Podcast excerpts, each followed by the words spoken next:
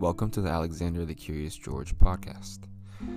Well, here in this episode, me and Destiny Lopez, Miss D Lo, uh, dive into some things like Boise versus New York, um, culture, and lots of things about community, uh, you know, and um, our generation, raising awareness for um, where our generation's headed because, you know, we are the future. We are definitely the future and it's a it's a very important topic to discuss because the mindset we need to be on should be at a very elevated state, and it's something that I am one of the key things that I'm you know trying to improve on and to, to do here in this day and age to to enha- enhance myself um, spiritually, emotionally, physically, you name it mind, body, spirit. So it's just really interesting to have a conversation with uh, with D'Lo because we we share lots of similar values, um, yet we have also different uh, different points of views on certain things, which is nice to to have. Um, new set of ears and eyes. Um, so it's just really interesting to have people from places that you've you know never stepped foot in. Like I've never been to New York before. Um, but our our senses of community can be the same yet different at the same time. It's kind of cool. So yeah, I mean, other than that, I'm gonna let you guys tune into the podcast. Learn learn a lot about D'Lo in this deep conversation. We go kind of we get pretty deep. She's a deep girl, so you'll like it though. Peace.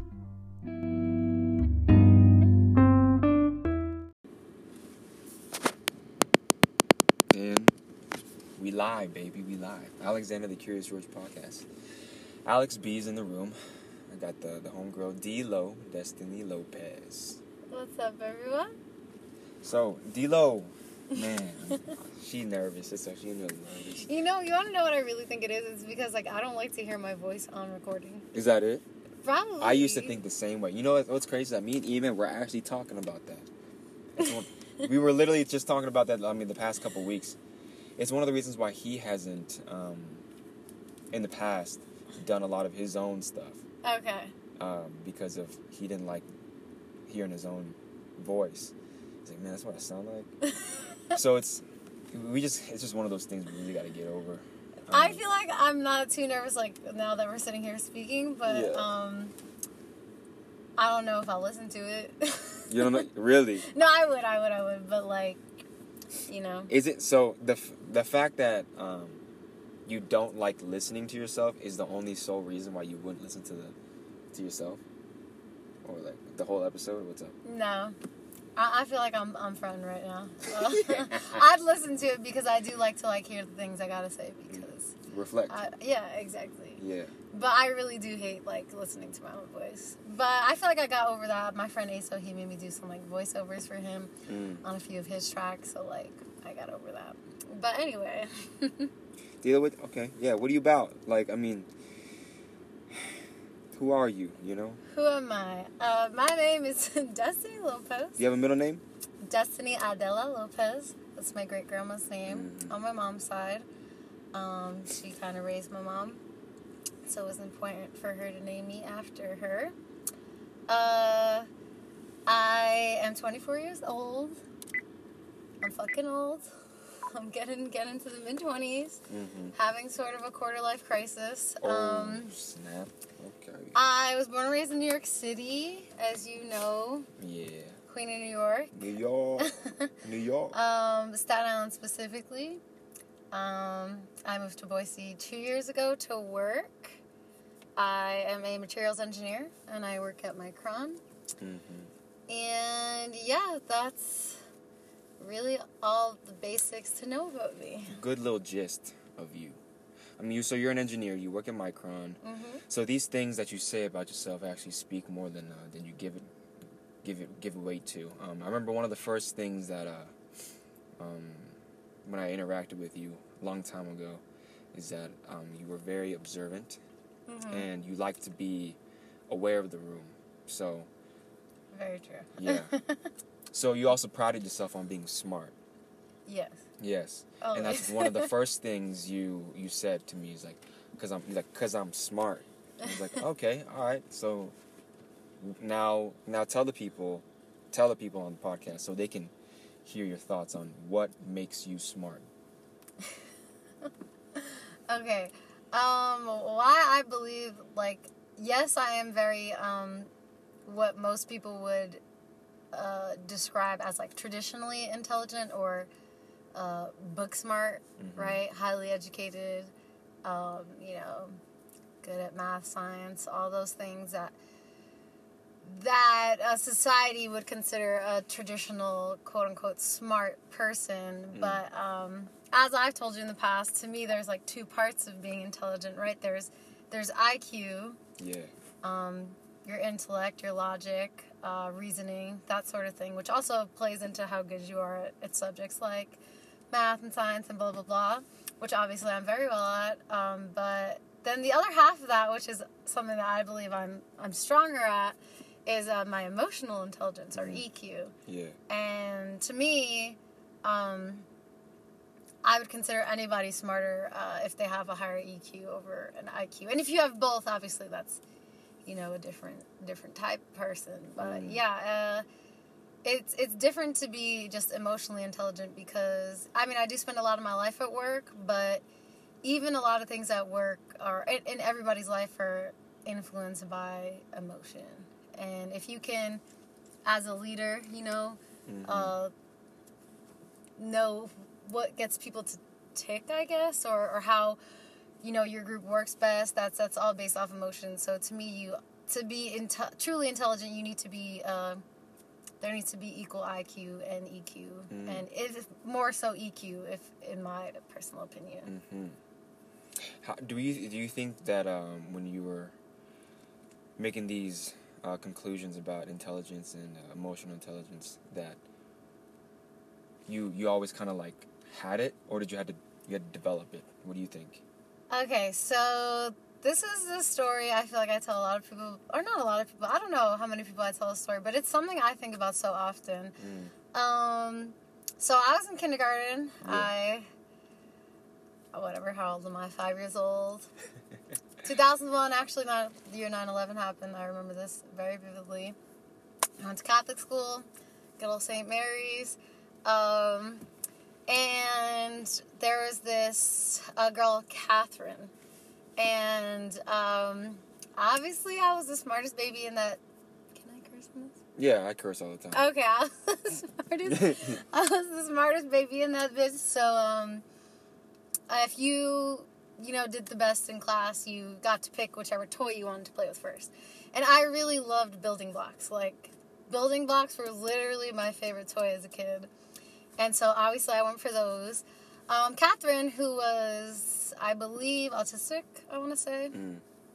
um, she threw like this huge fit and she wanted to play with the building blocks and i could tell like that my teacher was like already stressed miss deverson i'll Mm. never forget this Mm. and that was just causing her like even more stress and like you could tell she didn't really know what to do about it hmm um because she knew i was deserving to of like playing whatever toy i want to play with and yes even though she was trying to discipline like she was conscious of like the two types of kids she had in front of her hmm um, and so yeah, I I always look back on this story to my emotional intelligence because I could tell how it wasn't necessary. the The stress it was causing my teacher wasn't necessary for me to be playing with that specific toy. Mm. Um, and so yeah, I told her like, look, I could go. Painting was my next favorite thing, Hmm. and they had a bunch of like painting easels. So yeah, I told her, hey, oh no, no, it's okay. Like, I'm good, Miss Everson. She could she could play with the blocks, and I'll go paint. You know, it's in. Oh, okay, so um, you just you so it sounds like you created kind of harmony in the room. I I am You yeah created yeah. I don't like Yeah. things that are You could have easily you could have easily been a selfish kid. be I like, no, could've, you yeah, could have, but you uh-huh. wasn't. yeah, You know what I'm saying? So and that was just because of like I could like read her vibes even as a young kid, and I could you know read Catherine's vibes. That was just it's just her personality. That's who or she was at that age, and she wasn't she was gonna make it a big deal continuously, and Miss Derson was getting real stressed out. So I was just like, okay, I don't need all this commotion. Mhm. I don't really need to be playing with these blocks. Like, I get to choose what toy I want to play with every day. Like, you know, I could go paint today. Like, it's not worth this. And yes, you bring up harmony, and uh, you know, I be loving zodiac. You got a Libra in this bitch, so um, yeah, harmony. I guess has always been like a big thing in my life. I don't like too much commotion, like uh, unnecessary commotion. Yeah, Because to me, yeah. it was unnecessary. Like that, the situation was unnecessary, Yes. and um, anything I could do to help, I do. Mhm. Um, even from a young age, even from fucking five years old, like Mhm. anything I could do to help. So yeah, uh, is there anything you'd like to add to that? No, 'cause- Would you because like you- discuss it more. Well, because you can. I mean, it, the fact that you had the willpower to. Yeah. You, know, you could have just held back, actually, too. Also, you could have just did almost nothing. I could, I could have so just some- sat there with my mouth shut. Something in you also wanted you to um, do something about it. yeah, So, yeah, I mean, it's, it's so. It's it, it really uh, it's really intriguing to think that um, we we're here with a certain level of consciousness true. already previously. Whereas people think that yeah we have upbringing, we have circumstances and stuff like that, but it's like we also was born with a certain level of consciousness, true. things that we are gonna gravitate towards. Absolutely. So people have. I don't want to call it strengths. Yes, everybody has their strengths and weaknesses, but like you just said, there's certain things that are just embedded in your DNA, like values, um, morals, like Mm. how you, what brings your body like the most balance. And, and this is how I view my life. Like, Mm. what brings my body, you know, the most peace, or my mind the most peace, is just like everything being sort of balanced. And but that's just me. And like you said, that was like pre-programmed into me. Like I've been that way for as long as I can remember. so this zodiac stuff was actually really interesting because you know it's something me and you both pay attention Mm-hmm. to. Um, and I mean, because I was I'm just a curious person, so I just wanted to I want to play into it, right? Yeah. And so I'll be studying the stuff too, and it just when I read about it, it just makes a lot more sense for me. hmm So I'll you you know like I don't let it guide me too much. Absolutely not. I don't let it guide me too much. I know people that freaking try to get their tarot like every other week and stuff like that. No, Yeah, I'm I'm not that extreme either. It's just, um, just like for me, it's true. You know, I'm not gonna go to, around to everybody and be like, "Oh, this is your truth." Mhm. like to me like you said it's like something that interests you it's of interest to me because in my personal life i'm like okay yeah like that's me It- you know yeah. so like but I, it's not like i use it to guide myself it's just like i really just be It- a harmless person Yes. Well, um, identity is huge. hmm You know, especially for uh, like our age. yeah This uh, this longing and this search for identity, and constantly kind of reinventing ourselves. hmm So it's uh, it's something that it's it's nice to have something to fall back on. You know, Yeah. because it's only it's only going to help us. It helps us um, as a foundation. yeah So it's I, I don't, I'm not gonna I'm not gonna knock it. yeah Like as if this stuff has existed before we were even alive. ancient know? times Yeah. the stars have been around since ancient times Yeah. Um, and again, I feel like those are just like qualities. What what's the word I want to say? Um, it's not used as a guide, but it's more like okay, like yeah, this is something that I I value largely in my life. Like I need. Am I always at balance? No, like, but that's at the times where I'm most stressed out, and Mhm. um, I do strive like for harmony and like justice. I'm I'm a very two sided thinker. Mhm. Like I put myself in other people's shoes. Yeah. I'm very sympathetic, right? It's sympathy. and empathetic too. I, I definitely am empathetic as Yeah. well. But you um, have sympathy. Yeah, and I I I can have a temper when pushed, but like I I don't really ever act off my impulses. Mhm. Like I think through things very um what's the word? A thought out lens. I, I'm my thoughts are my actions are very deliberate. Like I think through things very cautiously and Mhm. um, probably a little too fucking much. You know, I wish I was a little more impulsive, not in a bad way. It's just um, I, I live in my own head, mm-hmm. and we all know this about me. I, I stay living in my own head. I talk to myself probably way more than the average person talks to themselves. Um, but also, I don't see that as a bad thing. Mm-hmm. Um, That's why you're an engineer. Yeah. Engineer as well. Yeah. I, I feel like it's allowed me to be like analytical and um, do things with purpose. Mm-hmm. You know, like I I really do things that like don't have a, a purpose to me. And it, it could be the smallest thing, but like mm-hmm. and to me like how I like to live my life is I I see a lesson in everything and everyone and like um, you know, there's probably things people need to learn from me too. I I be feeling like I'd be helping this world out because um, I'm a very rational thinker. I the only thing I'll probably argue with you on and never budge is that Lil Wayne is the greatest rapper of all time. But besides that, you know, I'll see both sides out and I'll listen to you and mm. I'll I'll try to come up with a solution that's beneficial to both parties, mm. if that makes sense. Mm. I don't care about credit. I'm not much of someone who like needs credit. Um, I just like things to get done. So I feel like that's another um, plus to my like underlying personality traits. I'm not much of like a pride. I have pride, like I have pride, but I'm not much of a prideful person. Mm. Um, I'm cool with like letting down my guard if it makes you know someone else feel better. Um, but I do feel a lot of times like I. The lesson for me to learn in most things is like I need to like put myself more first more, hmm. you know like I feel like that's been a that's been a lesson of my whole life, you know. Mm. I'll stress myself out it's if it's like for the well being of someone else, else, that I care about. Mm-hmm. Because I, I feel like there's a lot of things I could handle. Mm. Like there ain't a lot of shit that's gonna break me. As opposed to someone else and that's where again emotional intelligence comes mm. in. Like I can see a situation doing more damage to someone else than to myself. So if I care about them, I'm going to protect them in, in, any way I can because I know what I could handle mm-hmm. uh, versus what I know they can handle. And yeah, I feel like that's just how my life has gone. But I do, I do strive like for everything harmonious. I don't. You only get one life. Life's life's short, and I feel like you should live it to like like live your life how you want to live it. Live your truth, right? That's what they say. Preach. And. Okay yeah, I feel like I've, I've definitely learned that more and more over the years, you know. Communication is key. Um, you know, keep people around you that value the same things you do. I'm not saying everything has to be the same. It's good to have someone with opposing thoughts. Mm. I, I always love a little good debate. And mm. like I said, I'll listen to you. Um, and my boss always says, like, sometimes you just need a fresh set of eyes to see something differently. And I, I value all of that. Like,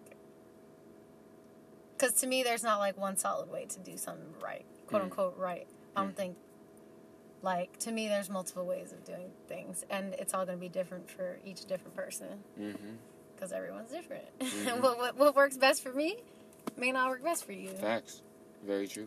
So I just try to help and guide people uh, that I care about, and if it works for them, it works for them. If not, then we try something else. Mm. You know. How many? How many episodes have you listened to someone like on my podcast? I think I've listened to like four. Four? Wow, that's pretty good. I mean, that's more than I expected. Um, what were those? What were those four? It was the one with Devon and Eman. Mm-hmm. Um, Boyhood and Manhood. Yeah, yeah, yeah, that yeah. one. The one with Eman's brother. Oh, Nathan and Montague. Oh, yes. Um, the one with Brandy. Oh, why are we friends? Yeah. Yes, yes, that one, that uh-huh. one. And what was the last one? Or it might have been just those three, actually. Mm. Oh, I think I started the relationships one. Oh, you did? Yeah, but I didn't get through the whole thing. Oh, yeah, that one's pretty deep. That one's crazy deep. I didn't get through the whole thing on that one. Um, well, spoiler alert. I mean, relationships. There, there was some. yeah, they go pretty. They went. We went. We was in there on that one. we was in that bitch. Um, but no, um, why are we friends, uh, D'Lo? Why are we friends? Yeah, why I feel friends? like we're friends because we value each other's. We have value, or we value each other, and we have respect for one another. Mm-hmm. And every single time we're together, like we're always learning from each other.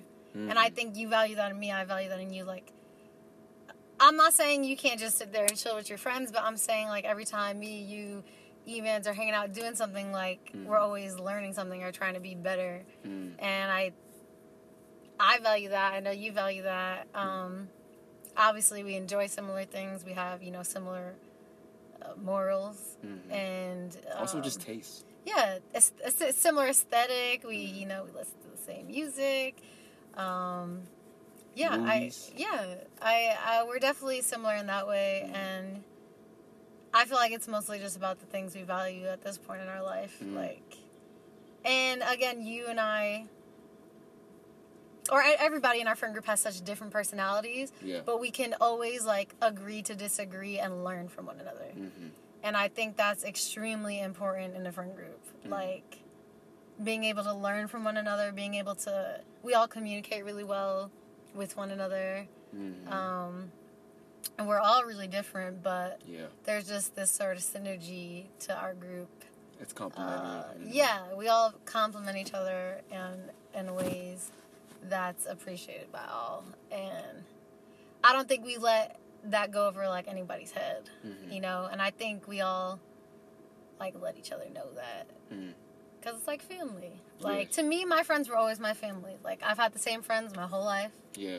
um so to me like friends are family and it's that it's that feeling within our group you know that feeling of family Yes. and i feel like that's what everybody needs you know if you're chilling around your friends and you don't feel like you can't talk about anything or everything or like they're gonna judge you or fight you like that ain't your friends Mhm. and with us like we could literally talk about anything and everything and it's gonna be a, a talk and you're Mhm. gonna learn something Mhm. and we can tell the tough shit in compassionate ways and we can talk about the good shit too but in the back of our mind we're always just trying to you know make each other better or do what's best for one another Mhm.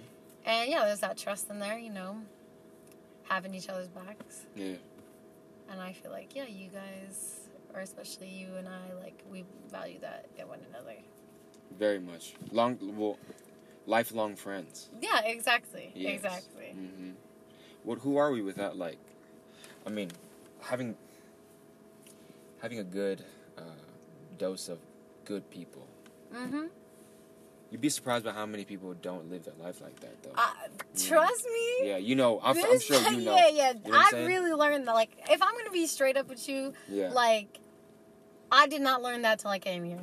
And I Oh, know, sure. I know I talk about New York versus here a lot, right. but it's just because, like, I don't know, like, not that I don't know a single person, but you know, even the motherfucking crackhead people who are even, like, you know, choosing to live their life crazy like that, Yeah. they still got some solid ass group of crackhead friends. You know what I mean? Like, here, I feel like, I feel like here people have no sense of community. Yeah. Like, everybody's just, not everybody, Uh-huh. let me rephrase that yeah. a lot of people I've met here are just out for like what's best for themselves, Mhm. and I, I've I'm from a big family. Yeah. I'm from a big city where Yeah. like so some most people only have their family. You know what I mean? Their Uh-huh. community. Yes. They ain't got shit else. So like that shit means a lot to me. So that whole concept of like selfishness versus selflessness, like I've I'm not saying I've never met a selfish person in my life, but back home, like you always got one person's back, at least one person's back solidly. Mm-hmm. You know what I mean? Mm-hmm. Like everybody got at least one person that can say, okay, that like this person will never switch on me. This person will never do something shady behind my back, or you know, this person would never talk down on me. Like I trust this person with with my life, Mm. and I know I've talked about that a lot. Like I have Jessica, my best friend of almost two decades now, and I feel like when I describe our relationship to people, like people will always say, "Oh, you never know, you never know," and I'm like, "No, like I know." You know what I mean? Like I wouldn't know who I was without that girl. Like I know. Have I described this to you about like Harry Potter? What about? Okay, you know how there's the seven Horcruxes. Yeah. Yeah, like to me, like Jessica is like A Horcrux. Yeah, like she's part of my soul, and Uh-huh. I trust her with my life, Yeah. and I feel like people don't have those intense like connections here. Yeah. Let, let me tell you something. When I first met Anna, right? yeah. I, I've told you the story for sure. Like when I first, I love Anna. Anna's so personable. Like me and Anna became friends so quick. Mm-hmm. And I, I would ask her like, "Yo, who's your childhood, you know, like best friend?" Yeah. And I'm not saying there's anything wrong with Anna. I'm just saying like there's like, I feel like people don't have those connections here. Obviously, you and Emans and SJ do. Brand, yeah, but uh, she was just like she has good friends, you know, that she's known, but like her best friend is Brandy, obviously. Yeah. And I mean, they've they've only been friends for what A few years. few years now, and I feel like like I literally have like a solid group of twenty people that when I go home I hang out with every day, and I have been doing that Bang bang. since I was six years old. Yeah. And so to me, those connections are just like normal. Mhm. So to come here and and people lack that, it was just like that's a little mind blowing for me Yeah. because I was like. Me and Jessica have literally experienced life together. Yeah. Like we grew together. Mhm. That girl knows me better than I know myself, you know? Mhm. That's my right hand, my go to, my ride or die. And I could confidently say that because we have put the time and had the experiences. Um, and I have with multiple people Ricky, James, uh, Michelle. And so, yeah, here it's just, I guess it's just different. Um, Let's touch on that actually real quick. Um, it is different. You're not wrong. It is different. So um, I think we, me, you, and Emmanuel have actually talked about this uh, this community thing yeah. um, before. And I'm not gonna say that we don't have community here. Um, it really depends what kind of community we're talking about. Let's just say. Let's just say. Let's just put culture into the. Let's just say culture. yes. Okay. The lack of it. That, yeah, exactly. That's just the lack of culture yeah, here. yeah. Okay? That's, uh, plays a big part. Yeah. Oh, it's it's it's huge. hmm And the fact that New York is such a melting pot of culture, Yeah. it kind of forces you to be respectable, to like to own your own culture and respect other people's culture. Yeah. You know what I'm saying? Where here, it's like um, there was so less of it that no one knew how to do that. I agree with that in that sense, but also like New York is its own culture. Yeah. See, exactly, exactly. Like Bang. New York has Italians, Puerto Ricans, Yes. you know, the Russians, the the the Middle Easterns. New York has everything, Uh-huh. but if there's one thing everybody in New York has from common is that they're just proud to like to be from New York. Like Yeah. New York is its own culture in a sense. Of- and yeah, a lot of places in the U.S. lack that. Like, Mm. I ain't saying nobody's proud to be from Boise. I'm sure. I'm sure there's a lot of people that are proud to be from Boise. But like, It's what is that- Boise culture? It's not on that New York level. Like, Boise is not a culture. uh Boise's Boise. Boise's Boise, exactly. Yeah. Like, and I get it. It's a small city, and you could say, oh, you only like only the bigger cities really got culture. But like, if you got a strong sense of community, like you can make culture anywhere. You know. So now If y'all want to make Huckleberries your culture, like make fucking Huckleberries your culture. facts. Yes. But it, I think that's it. Um, and like we were talking about this, like in New York, like people just had the same experiences just because it's New York City. Uh-huh. Like you experience the same things on your daily life, Mhm. um, especially like being in lower income areas. Like you, you guys go through the struggle together. You know, where no Yeah. matter if you're white, black, Puerto Rican, Asian, like you go through it together. You experience the struggle together, so it, it creates that. And I'm not saying struggle creates a stronger sense of community, but in a way it Mm, does. It does. No, it does. yes. and um, and that's what causes people from those types of areas to bond for life. Mm-hmm. Um, because y'all went through the mud together, Mm-hmm. and y'all gonna come up together. Bang. I mean, so that's why my experience of Boise different, Yeah. different because I was in the arts, Okay. and the arts is very unappreciated here, for the most part. Okay. Um, who who really like prides themselves on their art? I mean, a lot of the artists that come out of Boise, Idaho, not a lot. Yeah. You know what I'm saying? Though it's not like people, yeah. so like the fact, but I know that there's good artists here still. yeah. So that's where I'm like, that's where I, I still hold it down. I'm like, look, I don't live anywhere else. Yeah. So like I'm still here and I'm still appreciating what it can be. But like the fact that we all as an arts culture struggle in that sense that we Mhm. are everything is already against us Yeah. already. So it's like that makes us want to work that much harder to be appreciated. So like now, like- like a company from New York, City SITI Company, who is the lo- like the longest uh, running. Um, it's like Tadashi Suzuki started this thing in New York with all with this company. So Tadashi and uh, um, this other lady. She's not coming to mind right now, but it's them two. They started this company, and it's for theater artists, and it's been around for decades, and they're just closing it. They are closing it. This be, they've been talking about closing it prior to, to COVID, but because of COVID, I feel like it's kind of enhanced. Like, hey, Yeah. we're closing this thing, and so this company that's literally known around the world, um, based off of New York, is closing down, and they're legends. But they come to Boise as uh, like as as a unit, and they love Boise because of how hungry Yeah. these artists are here, and they Yeah. they're like, wow, we would never expect. This is a hole in the wall. Mhm. Like we didn't know you guys were this hungry. Yeah. You know. So that in its own, I'm like, we're from New York. We know we know who's hungry. Yeah. We can tell who's hungry. Yeah. So like the fact that people, because people who go to this workshop don't always aren't just um, Boise natives. We get people from like Georgia, Colorado, Mm-hmm. you know, like you name it, and they go to this Boise workshop like, hey, I hope we get the Boise gig. That's literally what they talk about. They're from New York and be like, all right, let's get. I can't wait to the to the Boise gig. Yeah. So just hearing that, and I'm, I'm like, man, it made me appreciate Boise more because. yeah. So that's why like my experience from Boise was different. I was like, I get to see. That's a very different perspective. Yeah. Um, there's a. I I like that you brought that up because there's a difference in like being from poverty and starving for um to to not be you know poor and impoverished versus being starved of uh, recognition and um, not recognition but hey this little city over here has talent Mm-hmm. but you're in a big city, so we ain't gonna look at you. Mm-hmm. They're they're very similar in, most ways. Mm. It's just it's just two very different perspectives, which I like that you just brought that up. Mm-hmm. Yeah, that's interesting. I didn't I didn't think about that. It really, it really is. Uh, if you don't immerse yourself in um, the community, then you can feel lost. Yeah. You can feel Uh-huh. lost.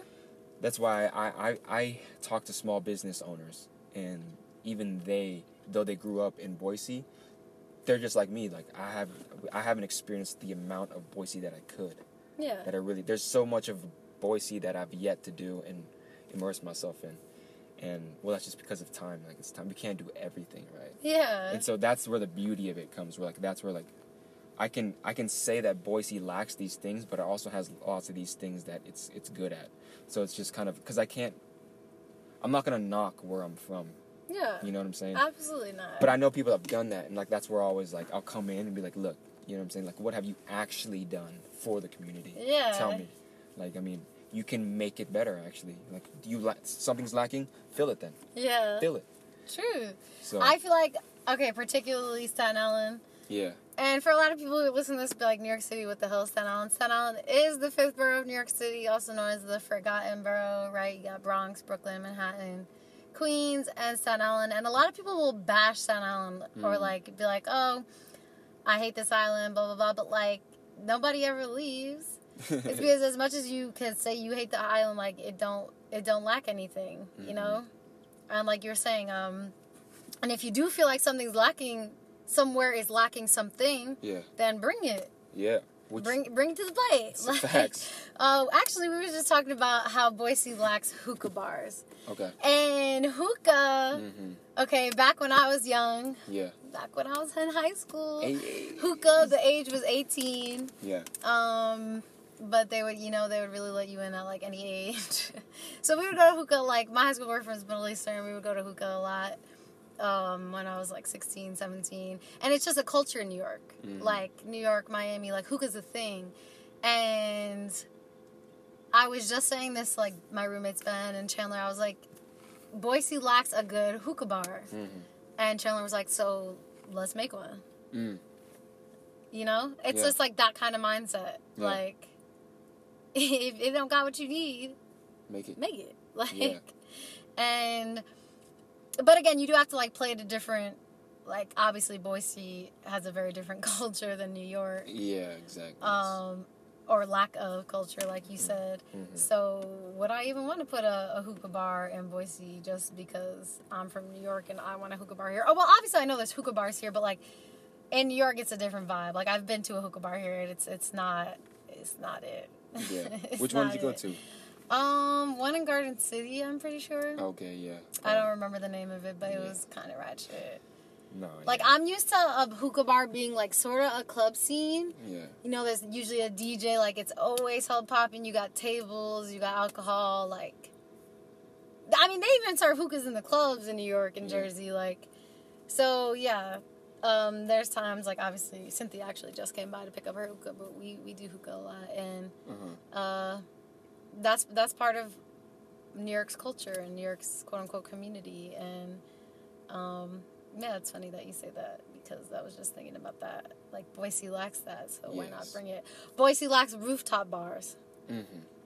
Huge thing in New York, rooftop bars. Okay, Mhm. Boise lacks that. Mhm. And I know there's going to be different, you know, restrictions in certain cities and, you know, the cost of a rooftop property and how many buildings are there actually in downtown Boise to put a damn rooftop on and blah, blah, blah. But um, these are the uh, ideas that need to be brought to new cities, you know, if they want if they want to be as prosperous as the big ones.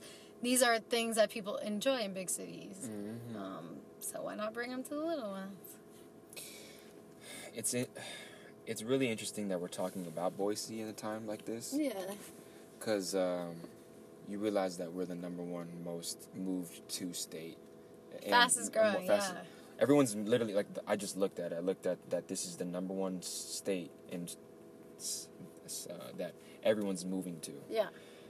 for c- big reasons like cost of living, having a house, all this stuff, property, real estate. It's, it's booming. Yeah. So it's it's really interesting that we're talking about it now. We're gonna in the next five years we're gonna see how the how all this stuff's gonna play out. Like how Yeah, you know? exactly. It'll be funny to listen to this in five years Yeah. because um also I feel like a lot of people that are moving here are from California. So Uh-huh. like I feel like Boise's gonna be more influenced by like Cali. West Coast culture as opposed to East Coast. Of course. Um and to be honest, I haven't really experienced much much of West Coast culture. Like I've Yeah. been to LA once. I've been to San Diego a few times. Like Yeah. Um, so yeah, I'm excited to see like what this place becomes. Um, not say, I mean Boise is a gem. Like uh, you want to keep it Boise, but like you know it's gonna grow and It's gonna become its own thing. exactly. I'm excited to see what it grows into. Yeah. Um, Me too. yeah, I can't say I'm I'm gonna be here for that growth, Yeah. Huh. but I obviously would like to come back and visit who whoever is still here. Right. and um, who knows maybe i'll buy some property out here just because it's cheap and, and i have faith in this place to grow uh, into the potential it has um, it's super dope that like i love to ski like it's super dope that there's ski mountains close like it could be i feel like a lot of people say boise's going to be the next salt lake Okay. i hear yeah. that a lot Yeah. but i don't even consider salt lake that big of a city to me Uh huh. to me salt lake's like not really that big of a city but obviously it's bigger than here Yeah. so if you want to like project anything from or use anything as a reference for what Boise is probably going to be, I feel like Salt Lake's a good one. Yeah. I would say Salt Lake's like a bigger Boise hmm for sure. And what's a bigger Salt Lake?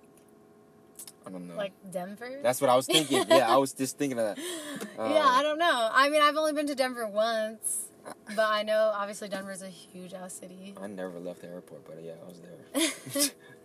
so But yeah, I guess you can see that projected growth for you know all these Pacific Northwest cities um, that all have you know similar vibes. hmm And yeah, that's exciting. It's exciting to be here now and see what it's going to grow into uh, these next 10 years and, and have this appreciation for what it was. Mm. I'm trying to try this thing where I appreciate things more in the moment. Uh, Um, so yeah, I, I appreciate Boise for what it is now. And I'm, I'm sure there's going to be a time in my life where I'll be like, damn, I miss living at 3042 Sweetwater in 2020, man. Sweetwater. Sweetwater. Sweet water. You There was a time. See, this you're going through some changes right now that it's like you. It's. I think you're reaching a new, maybe pinnacle in your life, but I don't really know what to call it. But it's it's my quarter life crisis.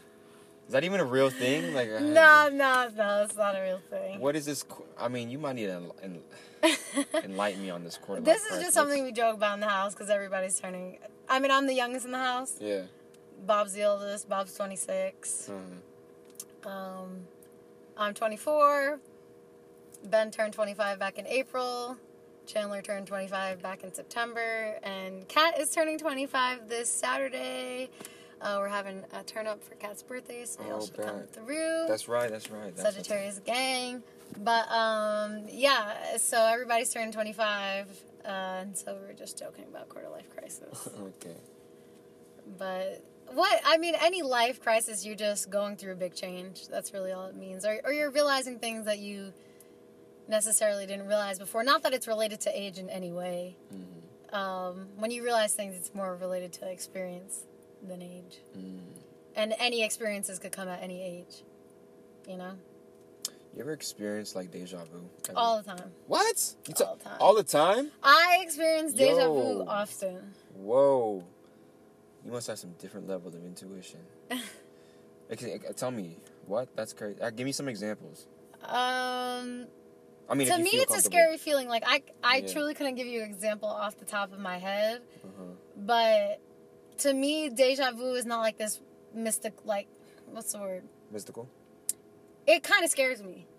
Like when I Yeah. when it happens to me, like it kind of scares me because I'm like, I've been here before, Yeah. and it doesn't scare me as much as it used to when I was younger. Mhm. Cause I'd be like, whoa, I just had deja vu, but like now I'm like, yo, like I I know I've been through this at some point in my life. Whoa. Um, Huh. and yeah, it's it's kind of a different feeling for me now than it used to be. It used to be something like, oh, sort of that was dope, but now it's just like, okay, this should be kind of scaring me because like, did I did I go through this? Like, did I live this moment already? Like, I don't really be knowing, or is it just you know the elaborate situations I'd be imagining in my head Mhm. that be real life, or like, what is it? Um, there's a book. Aleph by Paulo Coelho, one of my favorite authors, and he talks about deja vu in this book. Why is it called Aleph? I don't exactly know what it means. I'm just curious. I just had to ask. No, that word means something Okay. in some language, but I forget. Mm. Um, I'll get back to you on that one. But um, he talks about deja vu in a way that's like deja vu is not this phenomena that happens. It's it's you basically bringing your past into your present and repeating the same cycles. Yeah. I'm not sure the exact words he uses.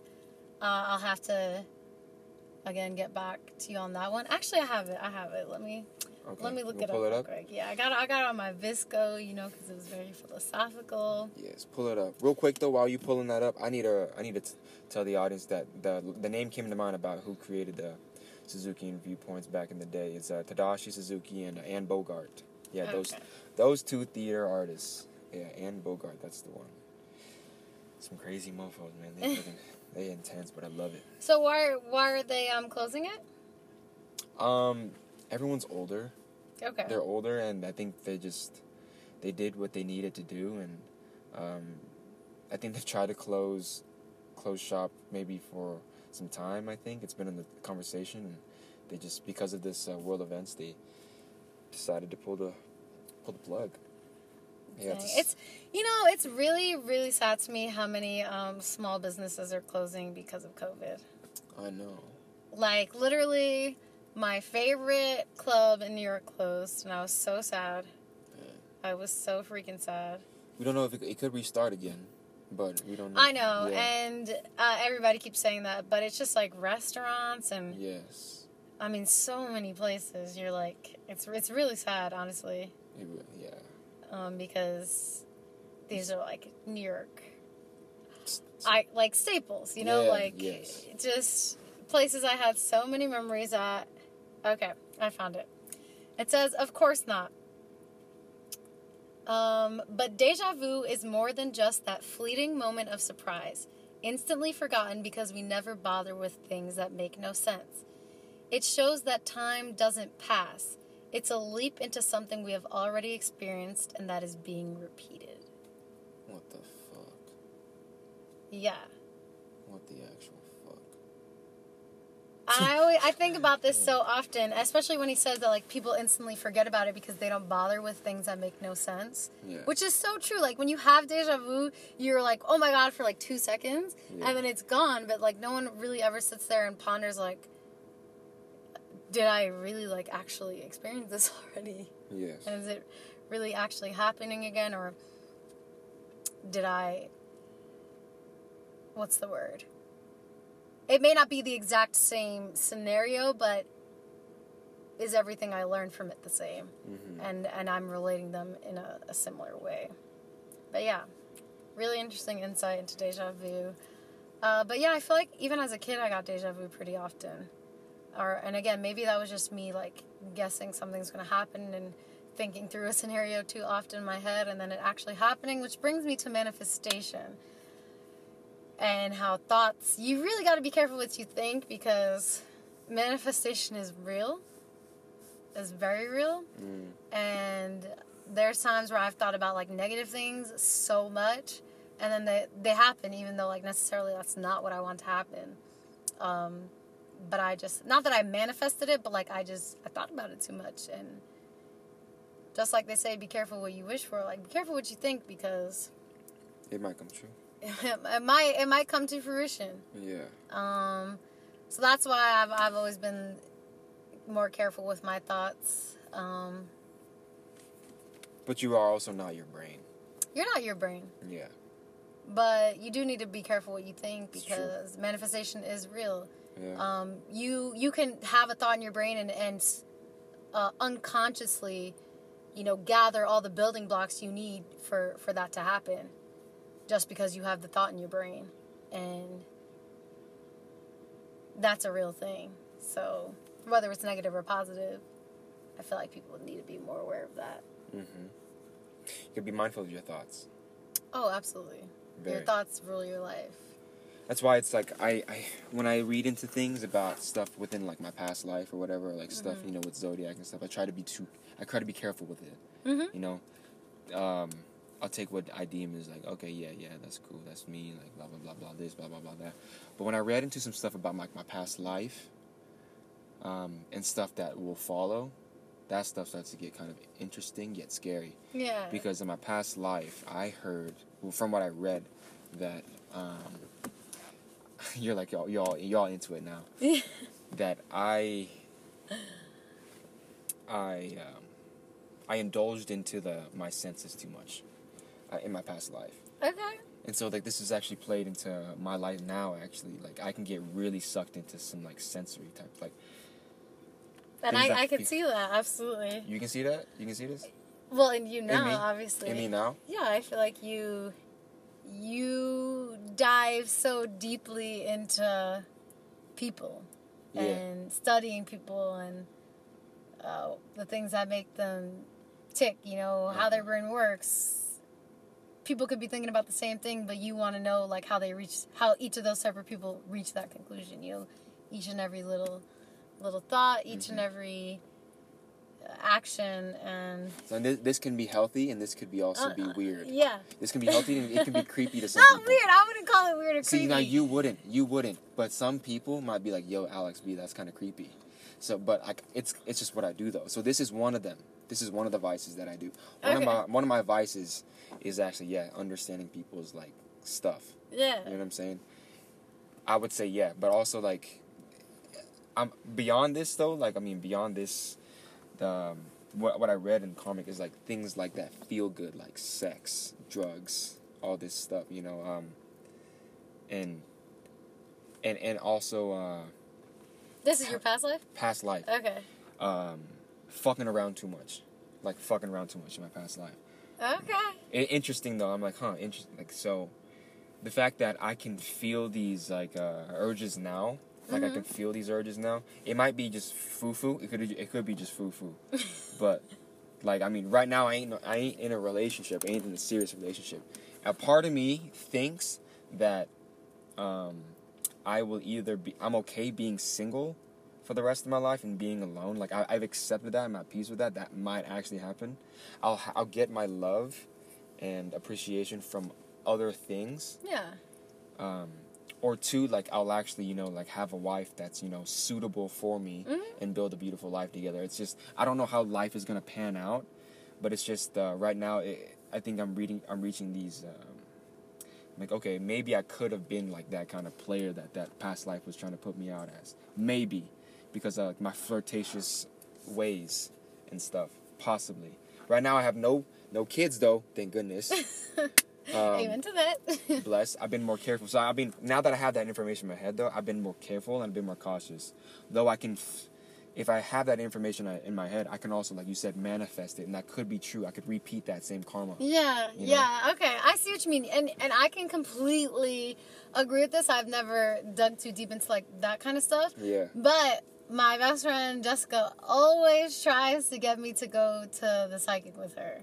Always. See, that's that's that that's something I haven't done. and literally, I I- refuse well, to I because of that reason right there. Yeah. The reason you just said, like, Uh-huh. I don't want to know something yeah. and then you know think not that i would be like oh what she like take what she says as as truth Yeah. but i don't want to have these pre you know conceived notions in my head and and and be like oh well she said i'm gonna i'm gonna be a grocery store manager so like you know fuck me why would i try anything else like not that that's my situation Uh, but I don't I don't want that. I don't want like you said like to to manifest things that somebody said to me just because this person's a psychic and they said it to me or my past just because my past life said this or or just because my zodiac said this. You know what I mean? Like I feel how I feel because that's I feel that way. I act how I act because I act that way. uh-huh. And at the end of the day like that's my that's my reasoning behind it. Mhm. Not because Zodiac told me, not because my past life told me, not because the psychic told me, because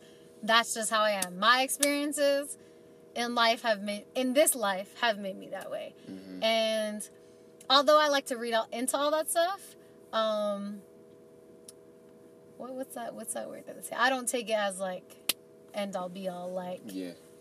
um, and that's the difference between like right destiny and you know controlling your own life i guess I'd rather be the captain of my own ship. yeah You know what I'm saying? exactly I'd much rather be the captain of my I, own ship. but on the flip side of that like i believe everything happens for a reason like See now, it's a, yeah, yeah, yeah. It's a balance of like it's a balance it's a it's a balance of like faith yeah in fate, yeah but also like you also have control to control your destiny. rationality like Yeah. you you can have faith but you also need to be logical like Mhm. and understand reality for what it is but it's okay to believe in something greater Uh-huh. like you know and i've never had an issue with that like i'm a scientist but i believe in all this other stuff like Mhm. a lot of people say oh scientists and quote unquote religion or spirituality cannot coexist but like i'm a spiritual ass motherfucker like They need I'm, each other. they do need each other they do need each other because a lot of a lot of science is faith Yes. and a lot of science or nonfiction starts as fiction. So, yes. um, and you don't know what what this world is truly capable of. You know, you don't you don't know anything. Something okay. This is like I'm not high, I promise, but this is a high thought. Um, like to me, one question that has always puzzled me my whole life is like everything comes from something. But like, yes, and people could have their arguments, uh, Big Bang, whatever you know, scientific theories there are on like how the universe started. But like, to me, what I know about life right now is that everything needs to come from something, and that's something that's always puzzled me or I've questioned my whole life because like you we think everything needs to come from something, but then where did everything come from? Mhm. So to me, I don't put anything past anything. Like, I watch a lot of Ancient Aliens. I love that stuff. Obviously, I love outer space. Obviously, the oceans intrigue me because like we ain't even really explored the oceans yet. But how this is relating all back to like life is that to me anything's possible. Like to me, nothing is impossible.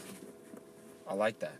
I like that. Uh, to fur- to further that, while you were talking, I actually something you you said something has to come from something. Everything has to come from something. Everything has to come from something.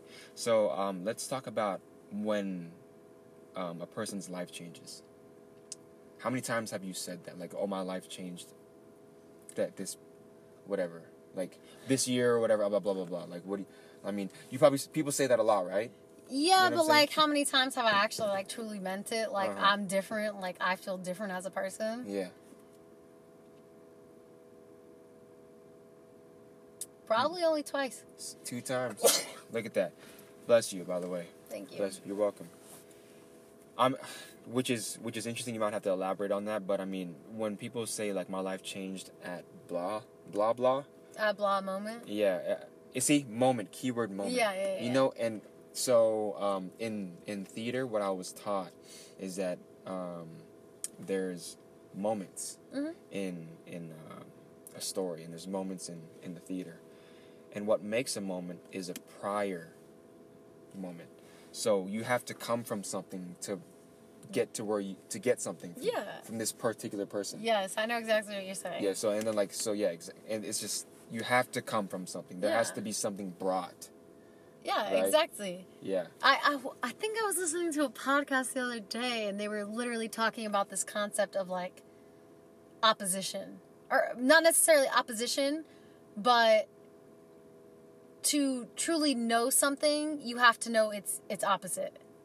Yes. Like- yeah. To truly know love, you need to know hate. Yeah.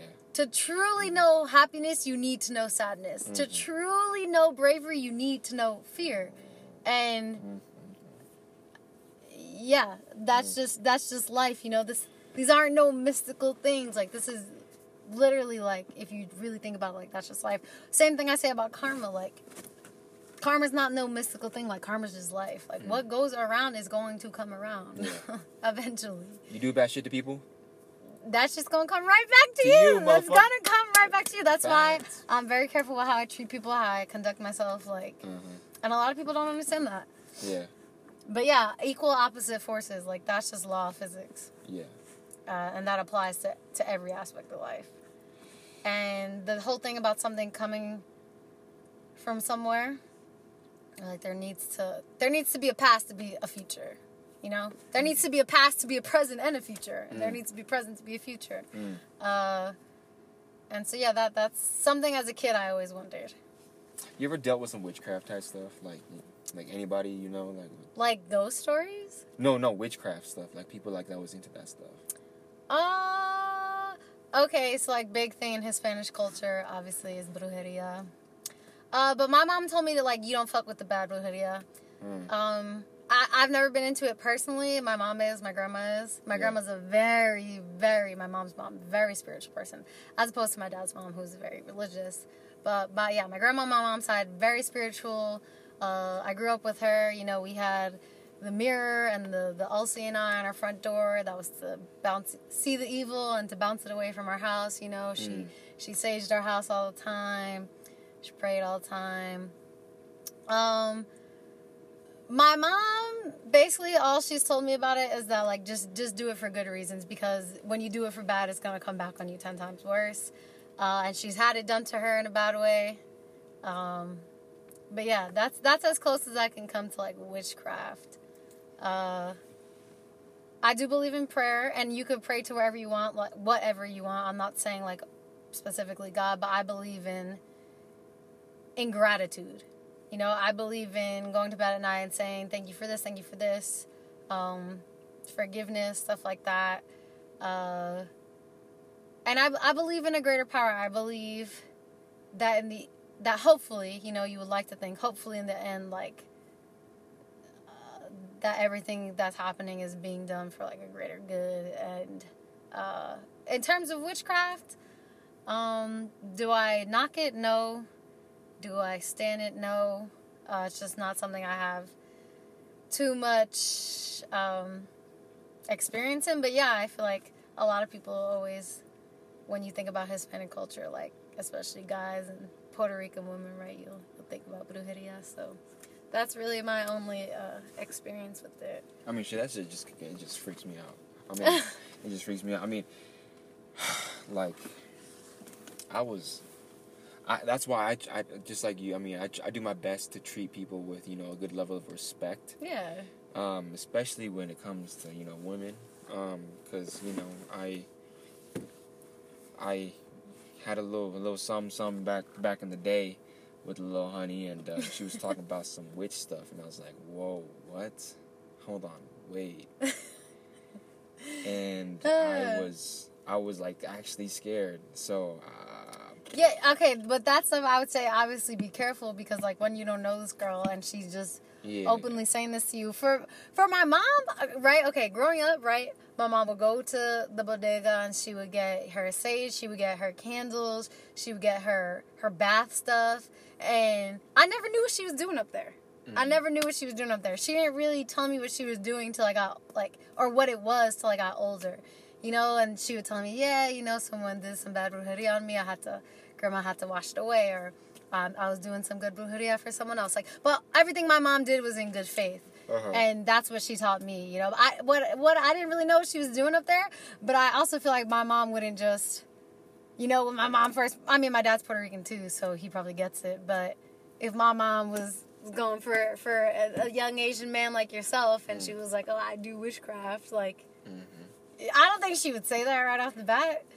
And she would probably, you know, keep it on the DL until you really understood it a little more. Yeah. And understood that she was, you know, doing it most all the time for good. Uh, not not no voodoo doll, you know, stick a needle in your back type shit. Yeah, that's kind of that's. Yeah, no, every everything my mom always did for good. She always did it to cleanse her energy and or or pray for someone else or if she felt like there was some bad energy in her life, um, you know, protect herself, protect the family, her and my grandma. Yeah. I, I it's something I need to talk about the more because it's not my sister knows more about it and I feel like in Hispanic culture like that stuff gets passed down, you know, from woman to woman generationally. Mm. Um, my sister's older than me. What gets passed down? Those tr- like how to do it, Oh, yeah, yeah, yeah. how to actually do it. Do I don't it. know what my mom was doing upstairs in the bathroom Uh-huh. with her her petals and her different types of waters and her incense and all that and the candles and all that. I don't know what she was doing up there. Uh, Um, the rituals, I guess, if that's what you want to call them. who taught you how to do your hand gestures? New Yorkers talk with their hands. Yes, they do. I talk with my hands bad. Uh, I talk with my hands real bad. yeah, they- And a lot I of people always point that out. I in New York it's funny because everybody talks with their hands, but the people who get the most shit for it are the Italians. Okay. But but everybody talk with their hands. Uh-huh. I don't know. I feel like that's just the thing. You're gonna make me like self conscious about that I can't just sit there and talk like this. Yeah. So how was your day? You know how's it, It wouldn't go- be you. It wouldn't be you. no, it's not. I It. I need um gestures to like Yes. ex- truly express myself. Agreed. It fills it out more. Yeah, because you just feeling like when I when I'm not doing anything with my hands, I'm thinking. I could be talking to you. If I'm not moving my body, I'm probably thinking something else in my fucking head. Mm, you trying to be present in this conversation right Yeah. now? So Less. Yeah. if you see me moving doing Yeah. my thing, I'm I'm really in it because Honestly, you know I live in my head. Know. You know probably 50% of the time. Okay, I'm not going to say that there's people who I genuinely enjoy talking to Yeah. and I'm listening, I swear. Uh-huh. But 99% of the time, the, the bitch up here don't shut the fuck up. and 99% of the time, I'm more concerned with what she's saying than what, what someone else is saying to me. That's real. So, That's real though. yeah, maybe That's real. talking with my hands is a way to keep me more engaged, I Mhm. guess. But no, that's a New York thing for sure. Yeah. You, my brother talks with his hands. Mm-hmm. Also, I feel like when you was being talked to as a kid, you know, you gotta keep your hands up, defend yourself at all, all times. So Interesting. That plays a part too. Huh? before my mom slapped me up real quick, no. But uh, yeah, I again, you talk about culture. Yeah. That, that's part of New York culture for sure. Yes, man. Being extravagant, loud, talking with your hands. So how did you perceive? uh How did you perceive me when you like when you met me for the first time or like Uh, first? see, couple- you're gonna. Okay, okay. Let me. The, that first night we met at Amsterdam. Yeah. Compared to um, compared to now, maybe I don't know. Probably difference. World's difference. I would. You were definitely more quiet. I could tell you were uh, uh, observing, just like I was. Uh-huh. Um, and not that I'm I'm not quiet. Uh-huh. I- Also, it depends who you're around. Like you met me with Anna. yeah.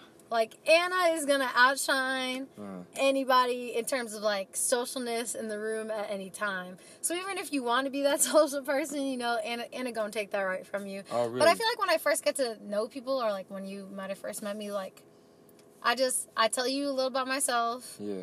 you know, you tell me a little about yourself. If vibes are cool, vibes are cool, and then it's more just um, that first night. I felt like we was really just chilling, Mm. like dancing, drinking, having a good time. Mhm. I feel like the first time I really got to like. Let me say, I could tell that you were eager to learn about me. Not not about me specifically, but you, you guys integ- like were making me feel very welcomed into Mm. the group, like integrating me into the group, and you definitely like to me. You would ask a question, and then you would sit there and think, really think about it, you know, and you would say off to yourself, and then you would ask another question, out of nowhere, and then you would be quiet again, and I'm like, okay, this kid's, he's, he's purposeful in his question asking, uh, Mm. deliberate. Very. He's not asking like the bullshit rah rah questions that everybody asks when they first meet somebody. Like Mm. you were asking like deliberate questions. What were some of those? What were, I, I personally, I You don't remember, truly, huh? I cannot tell but you remember that it was purposeful. I do remember it was purposeful because I remember like how I felt from, like I remember thinking like, okay, this kid's asking me this for a reason. Uh-huh. He's not asking me this, just asking me this. Mm. I couldn't tell you what those questions were, but yeah, Yeah. I do remember feeling that way about you, Uh-huh. which I, I feel like you could agree with. Yeah. Whereas opposed to like, there was Kofi's energy, which which was just like, be a funny, Yeah. be the be the humor in the room. For sure. you know, Big and time. then E-Man's was like the the mysterious, Mm. you know, like intelligent, trying to figure you out, doesn't want to reveal too much about himself. Mm. Cares cares to get to know you, but is not asking too many questions. He's he's more of gonna get to know you by just Time. yeah and and observation Right. uh, and, and make his own opinions. Whereas I feel like you, you'll ask the question, Yeah. you'll also observe to see if the answers match. Mm. But you'll you'll at least ask the question. Yeah. E-Mans won't really ask questions; he'll just observe. Yeah. And then Kofi really, I feel like, wasn't concerned about like getting to know me too deep on a personal level. He was just he was just the, the funny guy in the room. Big time. And honestly, I, don't, I know SJ was there, but I don't really remember SJ like that. Yeah. I feel like SJ was a different SJ at that time. So, He was in a relationship. uh, who else was there? Sage. Uh-huh. Sage was just Sage. I, Oh. don't- I, I, I quite. No, I don't really remember my first impressions of Sage. Yeah. Well, I mean, I just we met you last year. Oh, a year and a half ago. Yeah. Yeah, Year and a half ago. June or July 2019. One of those. Yeah. Yeah. And I don't know what it is, but like, I mean, um, I don't know what it was. Maybe it was something I ate or something. But like, uh, there was a moment while you were while we were talking, and then um, maybe it's what I what I'm wearing. I don't really freaking know. But my head gets like, it feels this certain type of way when I start talking about something. Yeah. like something in particular, and uh, it's it's this feeling of like, okay, this is uh, I don't know what it is, but it's kind of it's kind of like this conversation was kind of meant to happen. Mhm. It's really weird. It's really it's weird. I don't Yeah. really, you know, it, it's weird. It was meant to happen. It was going to happen. Um, and it's crazy because um, when I looked you up, I told you this is creepy, but when I when I looked up your life path, you were uh, nine. Yes, I remember you sending this to me. Yeah, and um, the recording is on nine, and it was just for some reason, like I decided out of all like the last couple podcasts was on my phone, and today I decided to do it on my on my iPad, and uh, and it's nine. It's just really interesting. And uh, That is really dope. I, I believe in numbers. If there's one thing I believe in, uh, you could ask my mom. She would have me like if I saw numbers in my dreams. She'd Yeah. always be like, "Tell me if you see numbers in your dreams," because she would go play the lotto with those numbers, and she would always hit it. what? So like numbers to me are real big. Um, oh, bro. so it's funny that you bring that up because yeah, I I'm always looking like. Right, the brain likes to find patterns, especially an analytical mind like Oh, mine. yeah. And to me, numbers have always been my thing. Yes. And so, if I'm looking for guidance for some reason, I look towards a number. or if I'm looking for a sign, I look towards a number. I'll watch the clock. You know, I'll I'll really listen to things like I'll you know pay attention to if I looked at something at a certain time and it keeps coming up, like things like that. So yeah, it's funny that you say that. It's it's funny because it was kind of scary. Uh, because I um, I mean I grew up Buddhist.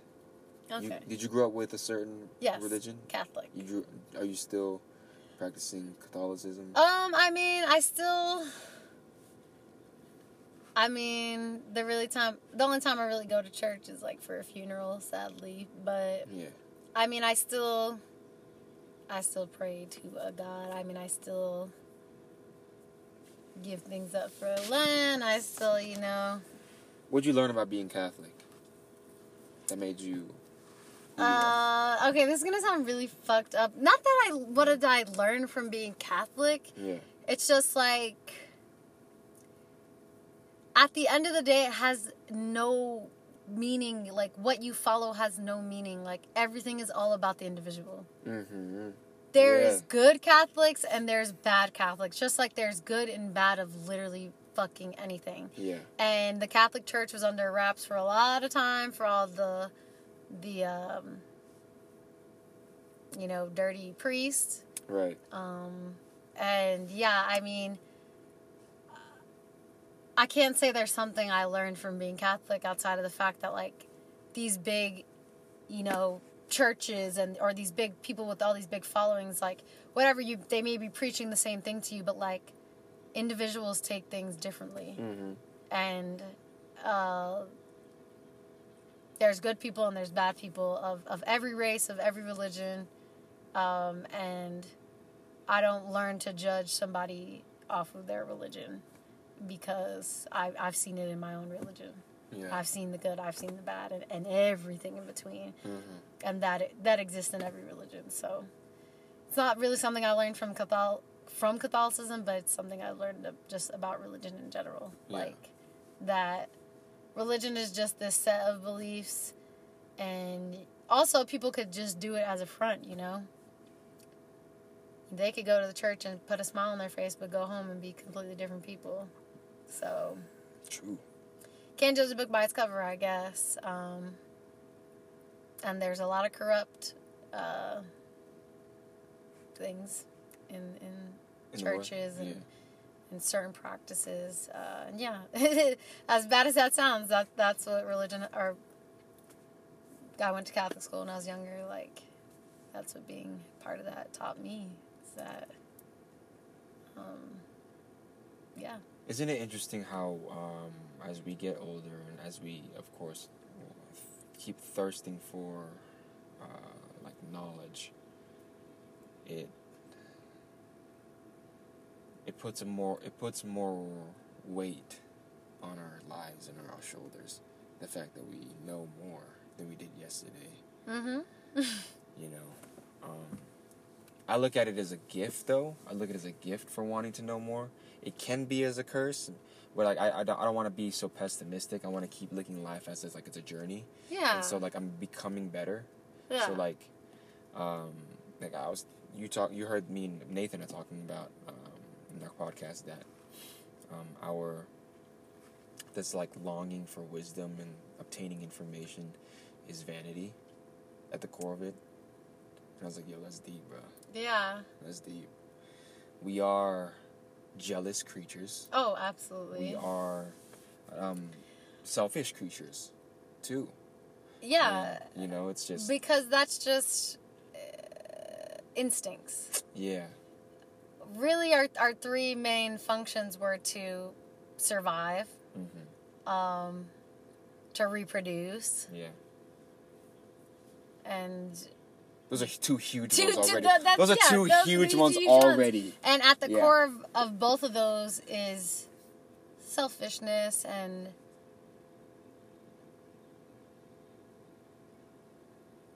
I guess jealousy. Um, but yeah, that'll com- competition. competition competition absolutely Uh-huh. uh, and that will always be embedded in our dna Uh-huh. um, but i feel like as we evolve you know hopefully at some point uh, more compassion will be embedded in our dna and, and more uh, community and more um, that we are not these uh, barbaric animals and we don't need to fight over where our next meal is coming from or if my genetics are going to live on. You know, we can just uh, live with a, a new meaning and uh, but yeah that's that's just our genetics that's you know something we can't um, that will that only time will change and, and a lot of time Yeah.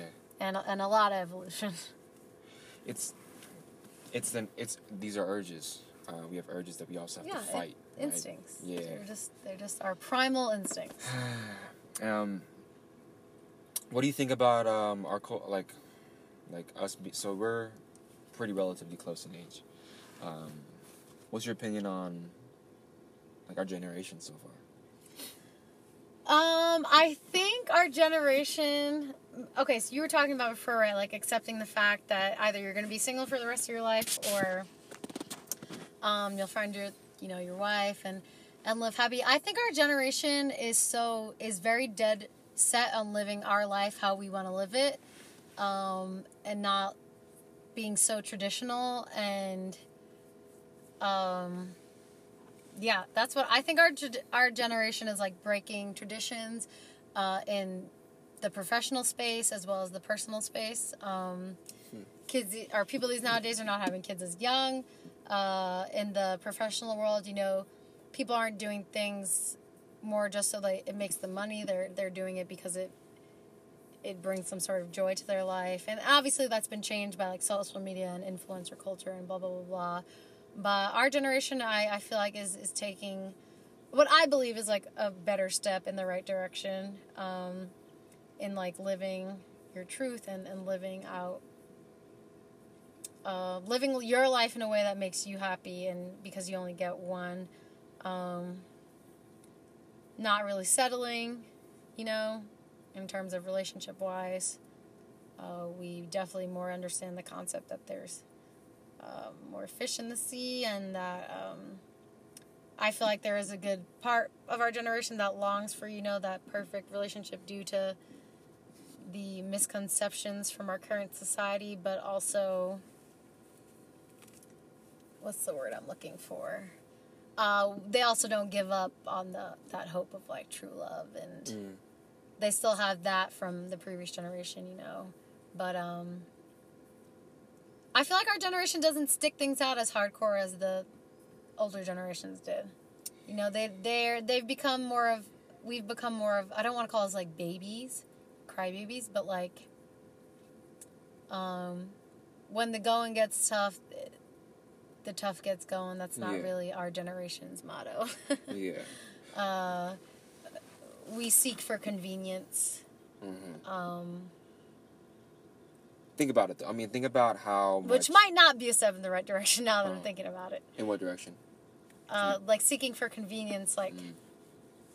that might like it's it's definitely urging you to do more of what you want to do and Yeah. not be stuck in something that's not making you happy. Yeah. But it's also moving away from like learning how to fight through tough situations. Uh-huh. So that's where our generation is sitting right now. To me, Interesting. Good take.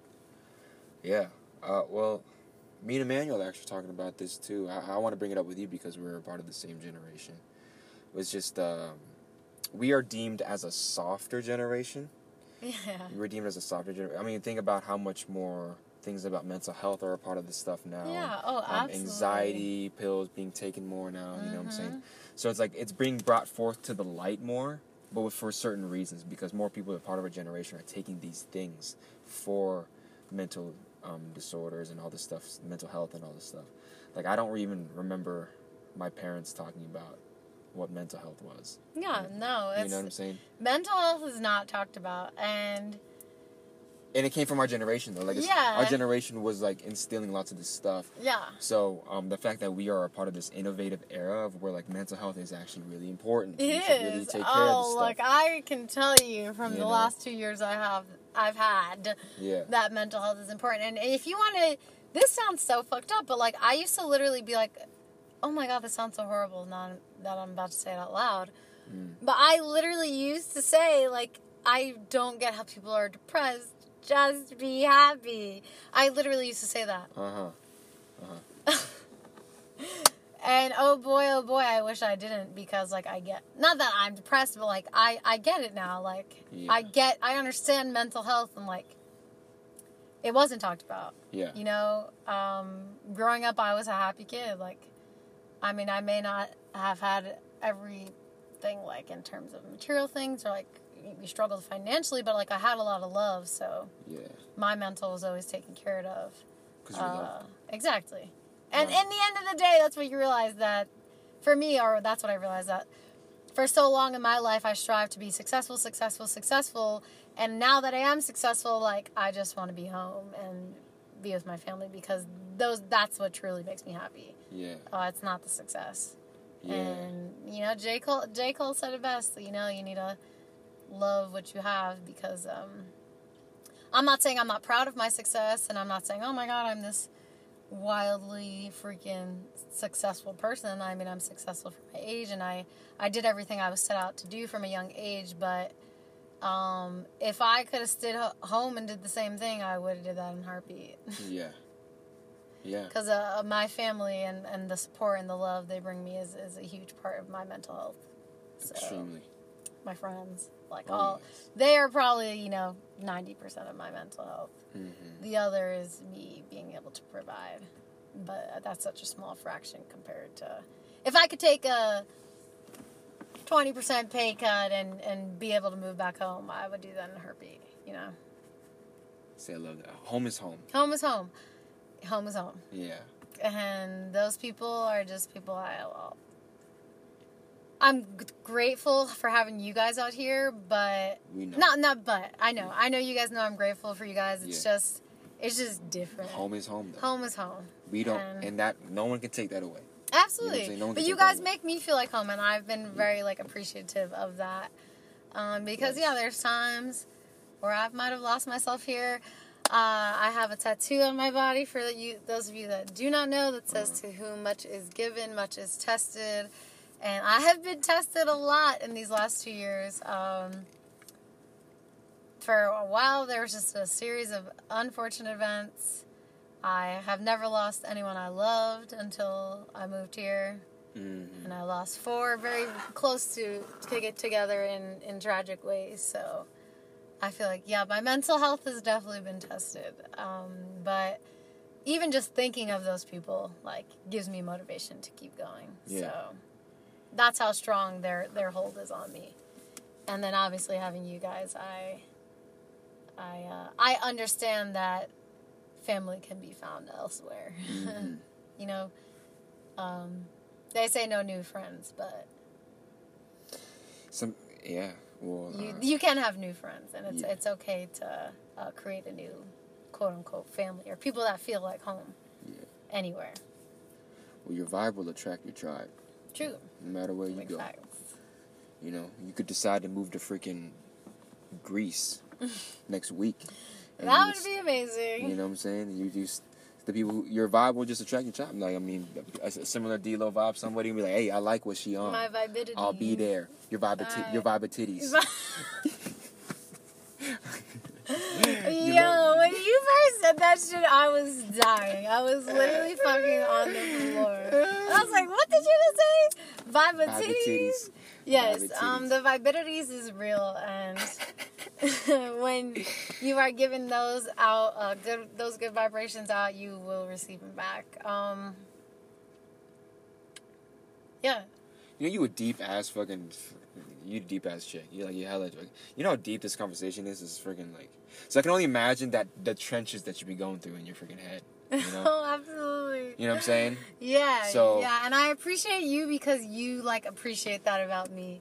Like, yeah, my my my head's a fuck, not a fucked up one in a bad way. It's just like I'd be thinking about things pretty differently than most people, Yeah. and I'd be thinking about a lot of things, Mhm. not even just about myself, about the people I care about, and yeah, uh, So the here's. trenches is deep, but um, they get dug out of. The kids okay.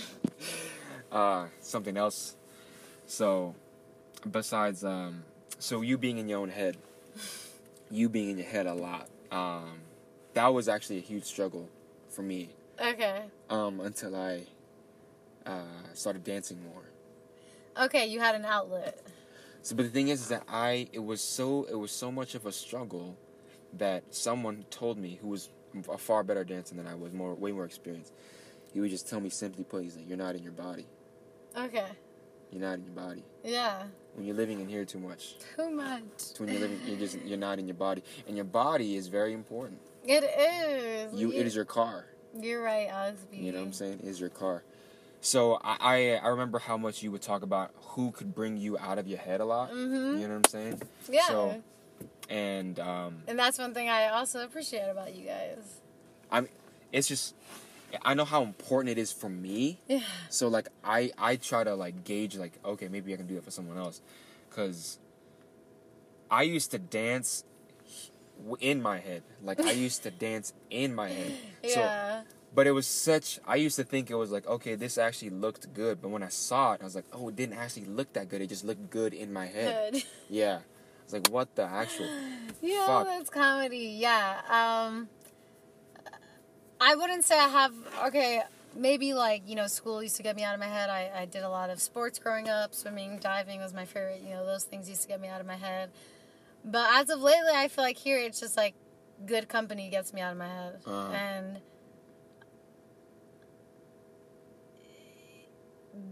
like you said, that's something like I value Yeah. in a relationship Mhm. with anybody. Like if you can get me out of this damn brain, uh-huh you could get this bitch in my head to shut the fuck up, then yes, I I probably like being around you. Mhm.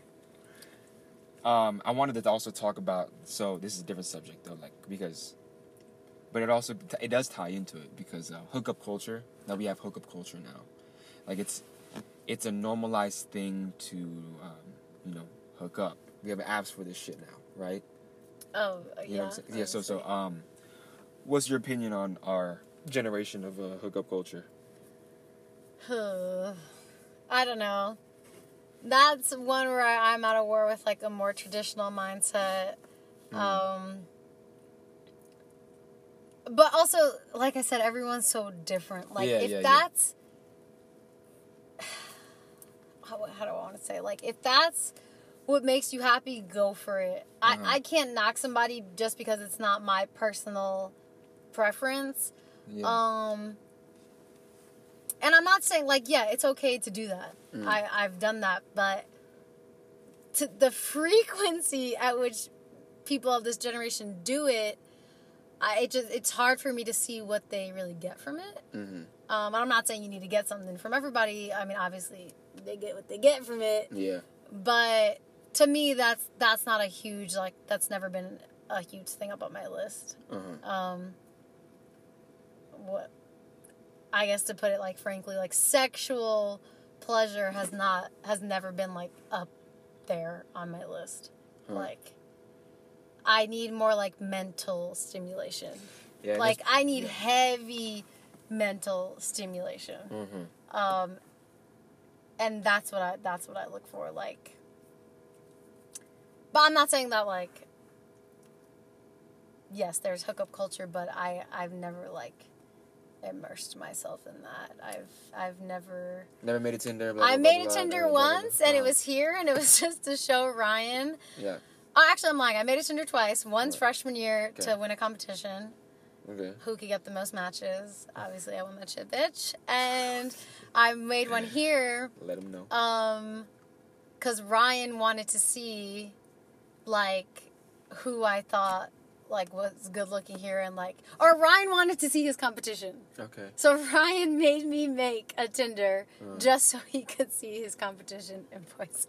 Oh my gosh. but yeah both of those i had for like less than a day Uh-huh. so i'm i don't That's really funny. know like what that culture is like when people Right. are talking up to their grandchildren about freaking tinder or that shit like i i really can't give too much insight into it because yeah i i was on those both for like a day and my reasonings for being on them weren't uh to find someone to hook up with um You know, we have like a what's it? we have a, a big swinger um, culture here too. Did you know that? what's that Swingers? yeah You don't know what a swinger is? I feel like someone was just talking about this, Yeah. and I I didn't. I think it was Kat was Yeah. just talking about this, but I don't know. I don't remember what she I was said. approached by some swingers, at, Ur- at Urban Outfitter before. What what is it? So swingers, um, they basically want to see their significant other, um, like, bang another person. Like they would want, like, they would switch. You know, be like they would, like they're into, like that's what they're into. They're like wa- they'll watch you. They- they- I even read it in GQ. Um, the majority of the population of uh, swinger culture is white, though. Is white. Yes. Yeah, you Uh, see, I that's not something I could get on board with. Like uh, to Yeah. me, like I just can't. Like hmm And it was a white couple that came up to me. It was. And I you didn't. know, I personally feel like, I mean, maybe porn has always been around, but just the accessibility of porn has like sort of poisoned our generation. uh, Um, yeah, I, I'm just too d- traditional in my mind and my that sort of stuff. I let's talk about our gen. So like our generation, yeah, we have we have all this access to information, all this Mhm. pornography, all this stuff. yeah Like, whereas previous generations, let's say the previ- the generation who didn't grow up with internet, yeah you know what I'm saying? They uh, they were the same sexual fiends that we are now, like the same sexual fiends. Of course, we are like we are sexual beings as human beings, you know, same sexual beings. But the fact that we have this switch of pornography now that's like oh, it's apparently there, that psychological switch is like okay now like there's a certain kind of it does something to the brain where it's um, you are virtually fucking somebody or whatever, like you're enjoying somebody. F- it's just not you. Yeah. It's just not real. It's a fantasy. fantasy, It's a fantasy. fantasizing. Yes, Yeah. Uh, that fantasies coming to fruition is a is a huge part of this generation. Mm, it, which is yeah. And it's to me, it's just it's sort of ruined intimacy. Yes, bingo, exactly. so yeah, I Um, was talking about. I was about to bring that up. Yeah, and. I I feel like that's the real prize in any. Not the real prize, but that's what takes a sexual encounter from just whatever to like oh okay this is like I like this hmm you know hmm So the the lack of um, and it uh, let me rephrase that like intimacy always doesn't have to come from a sexual encounter right. like you could be intimate with a friend uh huh. just by having a conversation Yeah. intimacy is more of just like It's also vulnerability. yeah Yeah. there's a huge part of intimacy that's vulnerability and um but i don't i don't knock the part of that that's that things can just be a sexual account, encounter i absolutely understand that that happens but like i said it's the frequency at which that happens nowadays that just yeah. i particularly don't agree with Mhm. it's it's okay to have a few of those but the numbers at which people have those is It nowadays is, is kind of It seems a little much. it's it's it's a very much Yeah. to me. like it's for my own liking. Yeah, you for my own liking For my own liking, yeah. For like, it seems a bit much, but whereas like, you know, some people seem like it's okay. I'm like, yo, man, but like, it's you really, not like people have really lost the romanticism. well, not even romanticism, but just No? loyalty. oh, okay, I see Like what you're not acting off Yeah. impulses, like control, self control. Like one of my roommates always says, just because you could does not mean you should. And mm-hmm. like, I feel like our generation has just completely lost that. Like, saying. And if, like I said, live your truth. If that is how you want to live your life, Yeah. live your life like that and own it. Yeah. But Don't don't drag other people into it.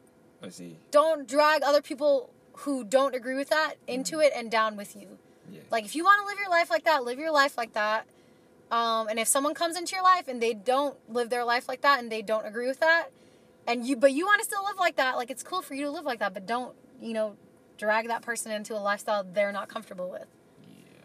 So to me, it's weird that someone would just come up to you and be like, "Oh, hey, you want to bang my girlfriend and let me watch?" Because like they have no fucking clue what your ideals or morals are, and I don't know. So the I- thing, people got some fucking balls nowadays, I guess. I mean, they got know. audacity. Yo, yo, They got if there's one thing people got, it's the fucking audacity. So yes, I um, I didn't know this though. I didn't yeah, yeah, know. neither did I. I didn't know when I was approached by it. I didn't know what was going on. And I had to because me and my friend were being approached by the same couple.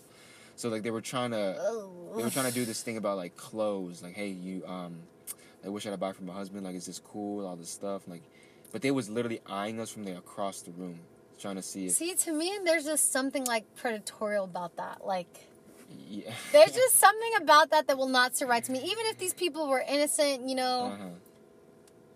Had good intentions, like, to me, that's just like, you really got to go out and do that shit. Like, you went out to Urban Outfitters today to go find someone to do that with. And, like, you made that part of your routine today. Like, to me, I don't know.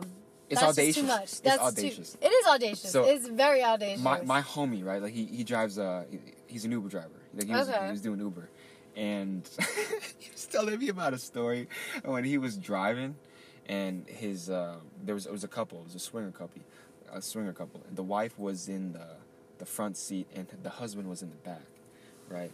And while he was driving, the wife like starts touching him and shit. You see? it- it- it- Like, no, no, let me finish. Let me let me finish. So his wife starts touching him and shit, and then he's like, "Yo, like what the fuck? Like stop! Like you know, stop touching me and stuff. Like I'm trying to drive."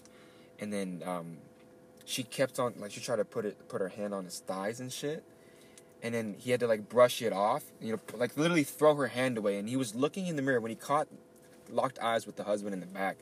The husband in the back was literally looking at him like he was a fucking like steak. He was just like fucking into that. You shit. see, that's fucking- just like predatorial to me. Like, you laugh about it, but to me, like, oh my god, man! See, like, you're so disturbed. I, I can am disturbed. Yeah, I'm yeah, disturbed because, like, yeah, that shit really It's- disturbs me. yeah, right? Yeah, yeah. Really I careful. truly get sickened by that. I mean, I'm not judging these people. The guy asked you to not fucking touch him, don't touch him. Now I'm Mm. gonna judge you. But if you politely asked him, hey, this is what we do. Would you like to be a part of it? Okay, I can't judge you. But if you're you're you're overstepping your boundaries, Mm-hmm. Like you had no right to touch that guy, and he, after he asked you to not fucking touch him, you go and touch him again. Like people people are becoming a little too comfortable, and I'm not comfortable with that. Yeah. Like if I was in a fucking car and a guy was sitting, if I was driving Uber and a guy was sitting here, his wife in the back, and this guy touched me, like all hell would fucking break loose. Yeah, All hell would break loose. be really. And if it's it's some if it's about something sexual, like he, even more fucking hell's gonna break loose. Mhm. Like if you and your wife trying to rob me, fine, whatever. Let's throw the hands. But if you trying to get in on something sexual like that shit makes me uncomfortable. Real fucking uncomfortable and, and nauseous. Like, Mhm. I don't really fuck with that. You do you. But don't don't drag people into it that aren't don't live their life like that. And that's just that's just simple courtesy. Like no one's gonna judge you, but now I'm gonna be aggressive towards you for thinking that shit was okay. Mm. You know what I mean? Mhm. when it's not. It's not. It's not. Just like, right, people talk about like the gay community. Mhm. Like, even even the straight community, right? If you, uh, okay, this I'll talk about this more, right? Because like, uh, straight men, right, feel have this feeling that they can just go. Uh, okay, let me tell you this story Mm. because I don't want to like talk like I'm, I'm not part of that community, so I don't want to like talk on that. But there was this. I told. Did I tell you this? There was one time where I was in the club with my friend Kayla, um, and this guy was trying to talk to me, and I was like telling him like, "Oh no no no! Like this is my girlfriend, like straight man, a straight male."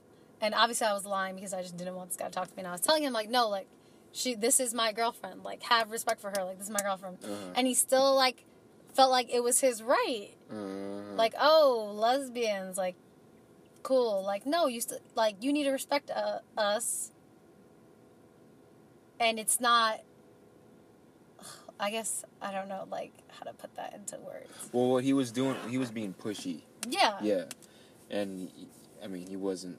Like okay if you like lesbians cool but like i just told you that this is my girlfriend and Yeah, get the hell away from me so respect taking it. Yeah, he wasn't taking no for an answer. vice versa that guy told that lady to get her hands off of him like it's the audacity i guess that bothers me not so much how like people choose to live their life Yes. anybody could live their life in any way i have respect for all of it just uh, even with religion, right? I was talking about before. Like, don't push things on people when they do not live their life that way.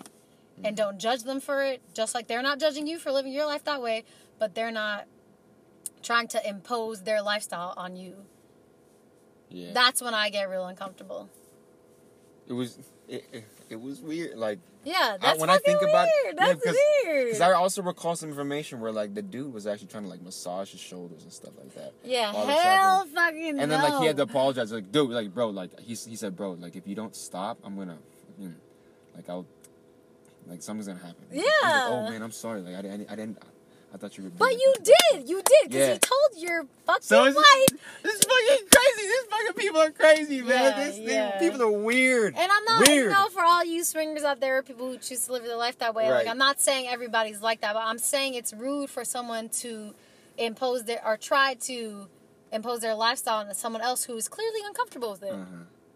That's unfair, and This- nobody should do that. a lot of shit like okay this uber driver stuff is interesting because i i mean you know um like i've i've heard some really interesting stuff about uber driver like i mean it's, it's not a lot but like there's um i've had besides my friend getting like uh put on from some like some swinger ass couples and stuff Yeah. like that like there was a dude that asked like for a head from his from like drunk females. You know what i'm saying? Like that uber driver that would ask oh you're not gonna suck my dick? or some shit like that you know? And then like there's also like there's i'm reading a script right now a local script about um an uber driver killer. It's just see like these times right like our time know, our generation right now like what we're going through. So it's good that we're talking about this stuff now. Yeah, because like um this is the generation after this they're gonna be like oh fuck it was it was going through some stuff like yeah, this yeah. Right? Uh, yeah. Stuff like that will become more regulated, uh, hopefully. Um, I mean, I feel like Uber as a company has done their best. Uh, I mean, taxis have been around for years, you know. yeah um, and with more technology being more accessible and uh, things will get more regulated and yeah it's sad that stuff like that happens but stuff like that happens all the time and that's why you gotta be conscious and aware um, so yeah thank you for bringing that up because i wasn't aware that this community of swingers existed Uh-huh. and it seems like some of them are predatorial so you some of them can be Can be. Yeah, I'm not. I'm not in no Yeah. way saying that they Uh, all are. yeah Uh, live your life how you want to live it, but just do not hmm impose it on people who are. That is just not how they choose to live their life, and that's okay. And that's that's what I teach. ev- Hope to teach everybody. Um, remember, remember that car ride when we were coming home from Utah? Uh, that you had some questions for me that you were got, you were trying to save. But did, did you have, did you actually ask? Have you asked those questions yet or no? I feel like I did. You Uh, did Didn't ask me I those ask you questions. some? You probably asked me while, but it wasn't on the podcast. I was like, no, maybe she- but I forgot I what told I you to save it. you. I wanted you to save it for the podcast, Shit, You should have told me this like yesterday, so I could so you could have have it ready. remembered. hmm You forgot, huh? You forgot. You might need to cut that out. Because seriously, I forgot. I really forgot. Uh, Um, and I'm not gonna remember right now because I'm under Yeah. pressure. alright. uh, uh, we'll have to turn it on. We'll have to. We might need to write it down or something. yeah, Bring it up next time. I'm sure we'll have another podcast. Yeah. Maybe we'll bring E E-Man into it. Yeah, You know what I'm saying? That'd be in, that would be a good one. that'd be a good one. That'd be a good one. Big time. Uh, but all right, D'Lo, I'm gonna let you uh, get back to your your casa, your cribby, and uh, enjoy your the rest of your night. Cause Thank you. This You're is welcome. fun. I, I thoroughly enjoyed this. I hope everybody learned something. I hope so too. I hope so too. Do you have questions before we leave? You- I told you you can't you can't put me on the spot. Yeah. Ah, okay, that's what I thought. Like right. like I said, I, I like to thoroughly think through things uh, Yeah. before I. I'm not too impulsive Mhm. on my question asking either. So Would you say I'm impulsive? uh, you can be. I know I can be. You're right. You're right. So. You're deliberate but impulsive at the same time. I know. Isn't it crazy? Those are your opposing Libra Aries energies. Yeah, very true. For true. sure. I'm pretty. I'm pretty uh, complimentary to myself. Though. yeah. Uh, that's why I love myself so much. I guess. Yo, you crack me up. It's okay. I love myself too. So glad we on the same page. Um, but I have a very like. If you could, if you could tell from my my um, uh, conversations with people is that I have a very nimble mind too. Like my mind is uh, flexible.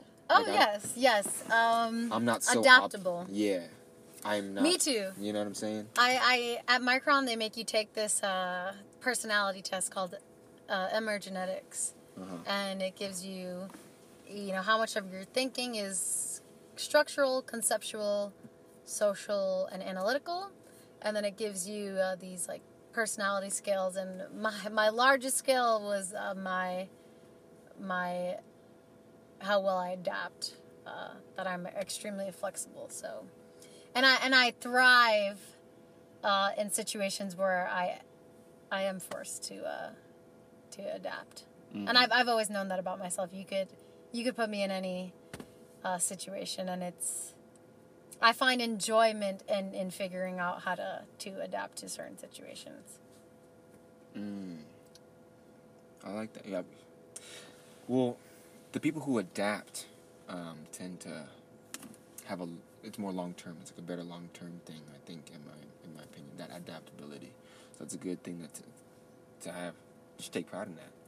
I do. For I do. Um, another thing with that test was that my brain, all all of those four sections, right, conceptual, social, structural, analytical, were all equal Really. or almost equal, and Huh.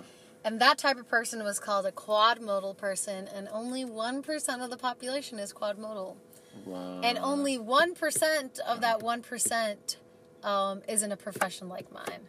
Huh. What else would they be doing? Uh, more artistic things. No wonder. Yeah. Interesting. I wonder what I am. I want to take a test like that. Yeah, it's uh it's it's called emergenetics. Really dope. Did you know that my thumb is only a part of two percent of the population in the world? You know what? I have a, I have a pair of thumbs that are only a part of the two percent population of the world. Are you talking about all My thumbs, no, my thumbs, my, my actual thumbs, are brachydactyly, and they are. Uh, you're why you you laughing at? She's laughing at my thumbs now. So um, you're quad you're quad modal, and I have I have uh, brachydactyly thumbs. I've are- never noticed that before. I mean, is this Yeah. a real thing or This you? is a real thing. Oh my god. Yeah, so it's brachydactyly, and it's uh, basically toe thumbs. That's what they yes. say. Oh my. Uh, that's everybody I'm not knows. laughing at y'all. No, no, no, no. That's like super unique. You realize there's a whole like characterization of people in their thumbs. Wow. Yeah. So people who um have tend to have more straight thumbs have more control over their emotions. Uh, really? I wonder why that is. That's mine. I have more. Con- Yeah, I, I, I, can't- have like a fantastic. See, hitchhiker thumb. I forgot what it. I mean, I, I feel like they. Uh, I forgot what's. I don't know if it's not as much. Yours isn't as much hitchhiker. It's more like I don't know. You know, you might have to look into- look. You you might have to for real though. Okay. Like, yeah, peop, There's like a whole characterization of people and how their thumbs are. It's really That's really interesting. yeah. I um yeah, I don't really have anything else. I mean the quad modal thing's pretty cool, but uh yeah, I don't really have anything else Quad unique modal. like that about myself. Quad modal. I am left-handed, which I'll always rep, and that's only what 10% of the population. Yeah. So that's dope. Oops, I just dropped my scrunchie. Um I am the only left-handed person in my family. None of my grandparents are left-handed. None of my parents are left-handed. My siblings are not left-handed. Yeah, my mom always used to say that she thought something was wrong with me when I was younger, and then she realized I was just left-handed. But they do say left-handed people are, are more intelligent, are traditionally Uh-huh. more. Well, they're Uh, unorthodox. Yeah, obviously. Yeah. Um, uh, that's probably the only other unique thing about me. I, I do love being left-handed. I feel like it's something that people point out about you uh, pretty often. That you're a lefty. Yeah, Yeah. I feel like people always point that out about me. Yeah, because it's- Everything in America is trained. Is like it's made for a right-handed, right-handed. person. yes, I used to get so mad as a kid growing up. My binder rings. Oh my god, my binder rings would annoy the fuck out of me. uh-huh. The worst. But yeah, it's definitely a right-handed man's world. No, you. De- yeah. which That's something to definitely. Well, I mean, I can't say the growth rate of at which like the population is becoming left-handed, or if that's a growth or population decline. I don't know. I haven't looked these statistics up, but um, that was always an area I wanted to be more innovative in. It's like more, uh, more, just things that we use in our everyday life for left-handed people. At this point, I've, I mean, most people growing up in this era have adapted to, you know, using a mouse with your right hand. Yeah. But I feel like there should have always been the option to use a mouse with your left hand. But you always use it on your right. E- Everybody uses the Yeah. right. Like it's it's very rare when someone will use a left-handed mouse, Yeah. and that's more of a new thing. Huh. Because we we always grew up with the mouse on the right. Exactly. Especially our generation. Yeah, Growing up with the computers, Mhm. IBM and stuff. Yeah. But I do find that on my laptop, I'll use my left hand a lot. Like okay. with my Oh, with on the mouse pad. yeah. Oh, okay. But like if it's an actual mouse, I'll use my right hand. It's interesting. So now you're like doing both. So it's Okay, I'm, I wouldn't call myself an ambidextrous, Okay. ambi, ambidextrous, Ambidextrous? person. Um, my right side of my body's pretty fucking useless. I'm not gonna lie. uh, unless it's something that I've been trained to do for years. I do. I do find myself when I was growing up, I was confused on like which side to hit a baseball with, or when we would go golfing. But I feel like now I'm definitely um, more set in stone on a left side comfortable than a right side. But yeah, growing up, I, I would move around a lot. Um, it's funny because Demetrius' little sister is left-handed, and we were playing something where we were like hitting something with a bat one day, and she, I saw her like moving back and forth, Mm. and I was like, "Are you confused? Like which side you're comfortable on?" Because I used to do that same thing as a kid, but as you grow older, you know, you figure out which side you're more comfortable on. Um, for you it's the left. Huh? For you it's oh, the left. for me, it's the left. Yeah. Uh-huh. definitely.